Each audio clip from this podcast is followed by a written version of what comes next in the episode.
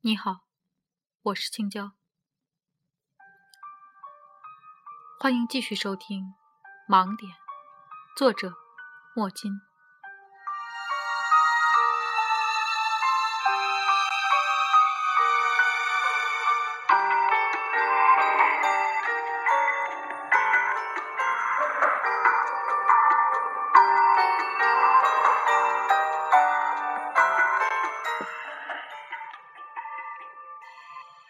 胖子大叫：“他是赵启的男朋友。”此言一出，大家着实吃了不小的一惊。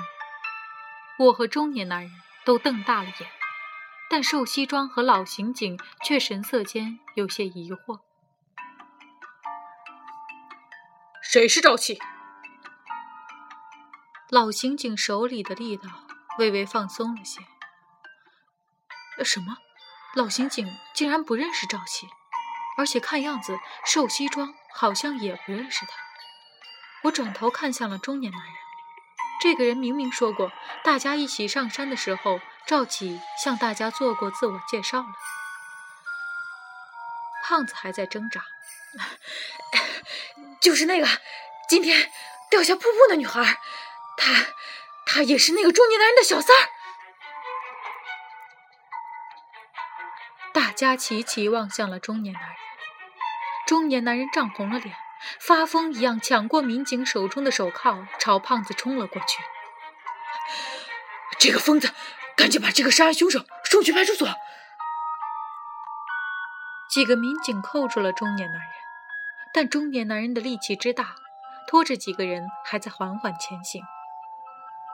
这下，大家都愣了，连老刑警都不自觉地松开了手。嗨！怎么样，被我说中了，恼羞成怒了？嗨，你你才是那个杀人凶手！胖子得了自由，揉着肩膀开始对中年男人破口大骂：“你们几个把住门口，别让他们任何一个人跑了！”老刑警对着民警们下令，又扯了胖子一把：“把你松开，不是因为你现在没有嫌疑，给我说清楚。”到底是怎么一回事？刚刚老刑警露的那一手，让胖子吃够了苦头，他不敢再耍滑头，只得全都招认。按照胖子的说法，赵启和中年男人在几年前的一次旅途中相识，之后成为了情人。中年男人虽然对赵启一往情深，但赵启。却只是在中年男人这里骗取钱财，对他没有一点感情。中年男人的婚姻并不幸福，一直想离婚娶赵启，但他的妻子，也就是本案的受害者，死也不离。于是，中年男人便找到赵启谋划，想杀掉他的妻子。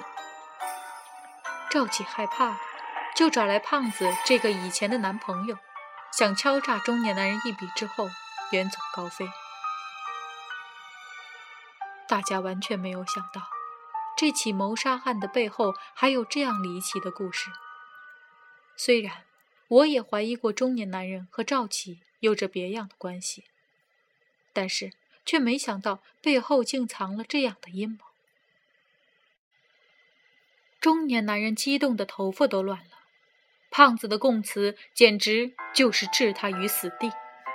哎，你你胡说八道！他他这是编故事，为自己洗脱嫌疑，大家不要相信他。的确，胖子急于洗脱嫌疑，少不了会添油加醋的在他的故事里把中年男人抹黑。而如今赵启已经坠崖，死无对证。胖子的故事里有多少可信度，也实在难说。你到底认不认识那个女孩？老刑警向中年男人沉声喝道。中年男人一愣，知道也已经瞒不下去了，眼神一下子暗淡下来，头发乱糟糟的搭在额前。认，认识。你和他。到底是什么关系？老刑警咄咄逼人，不给中年男人喘息的机会。中年男人有些泄气地看了大家一眼，向我们说出了他和赵启的故事。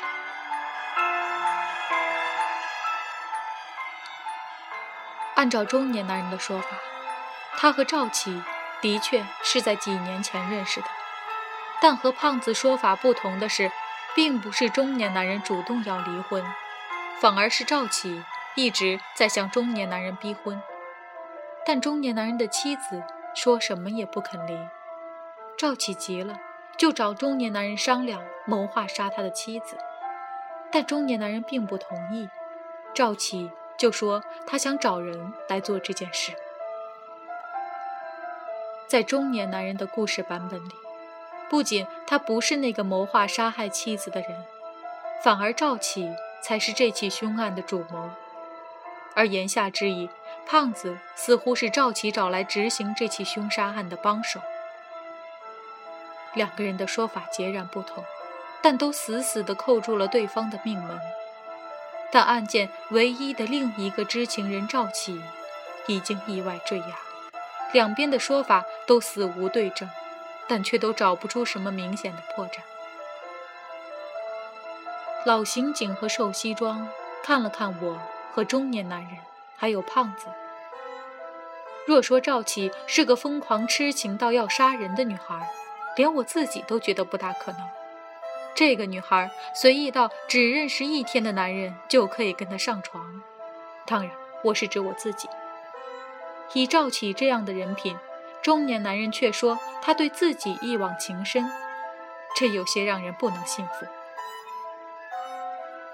胖子也激动起来。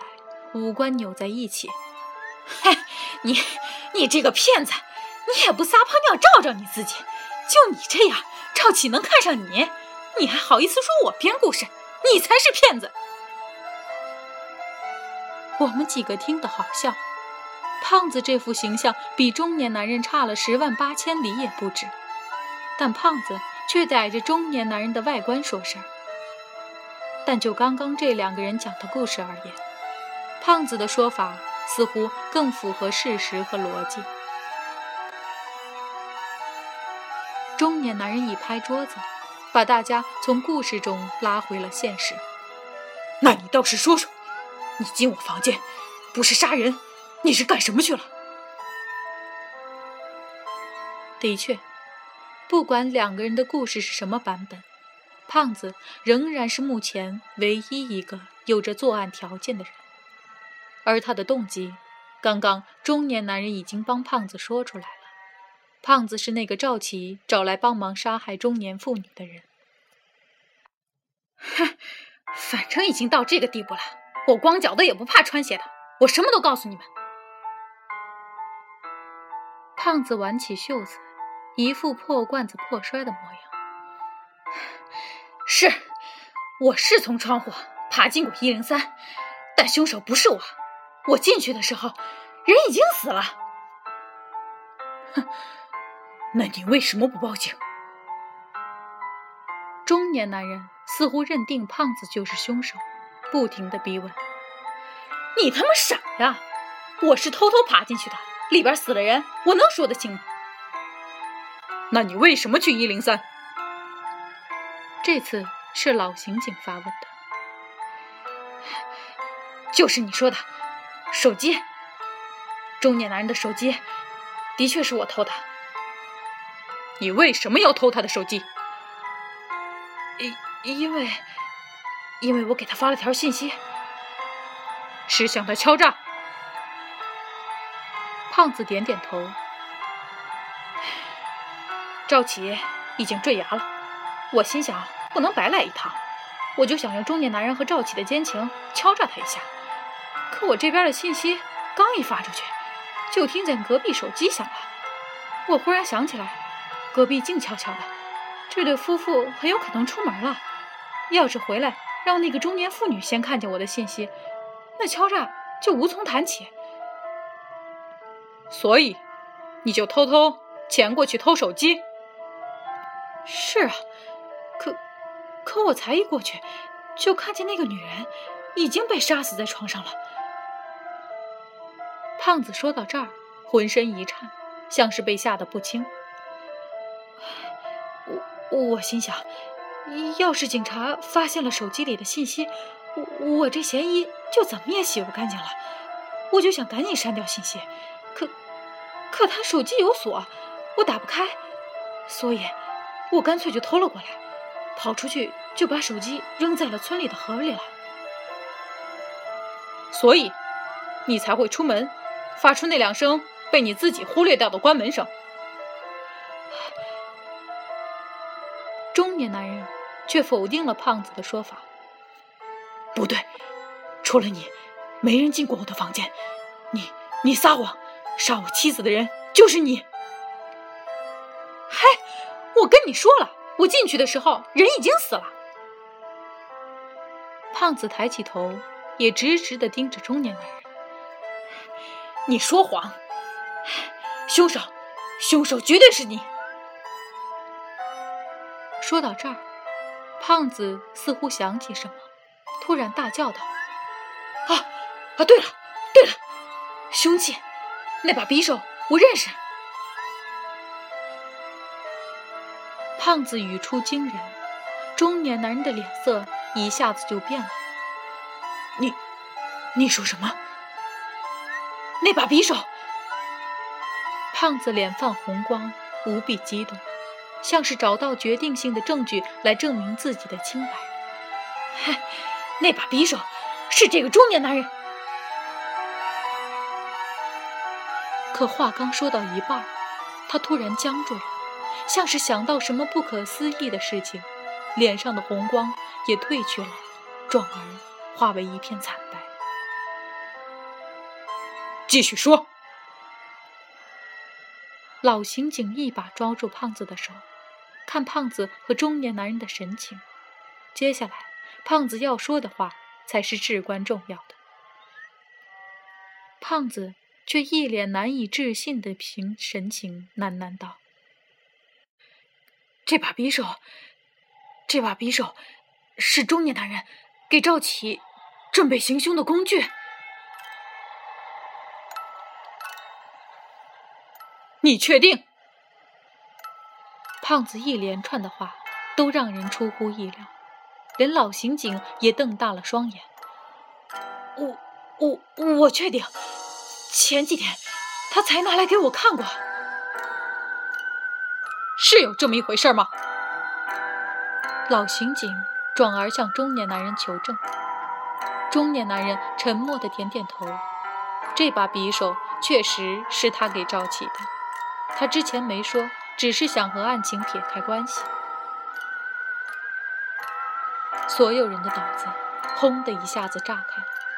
因为赵启的意外，我们先入为主的把他从这个案件中完全撇开，却没想过，这个女孩其实才是本案中最关键的人物。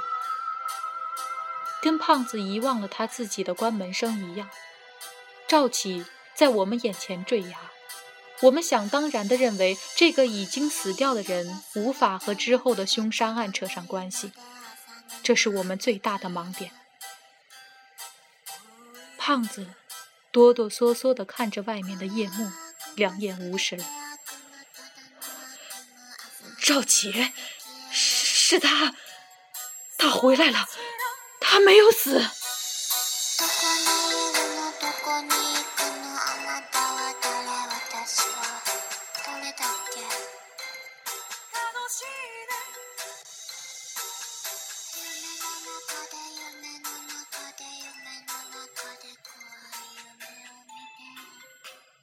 今天的故事就到这里，感谢你的收听。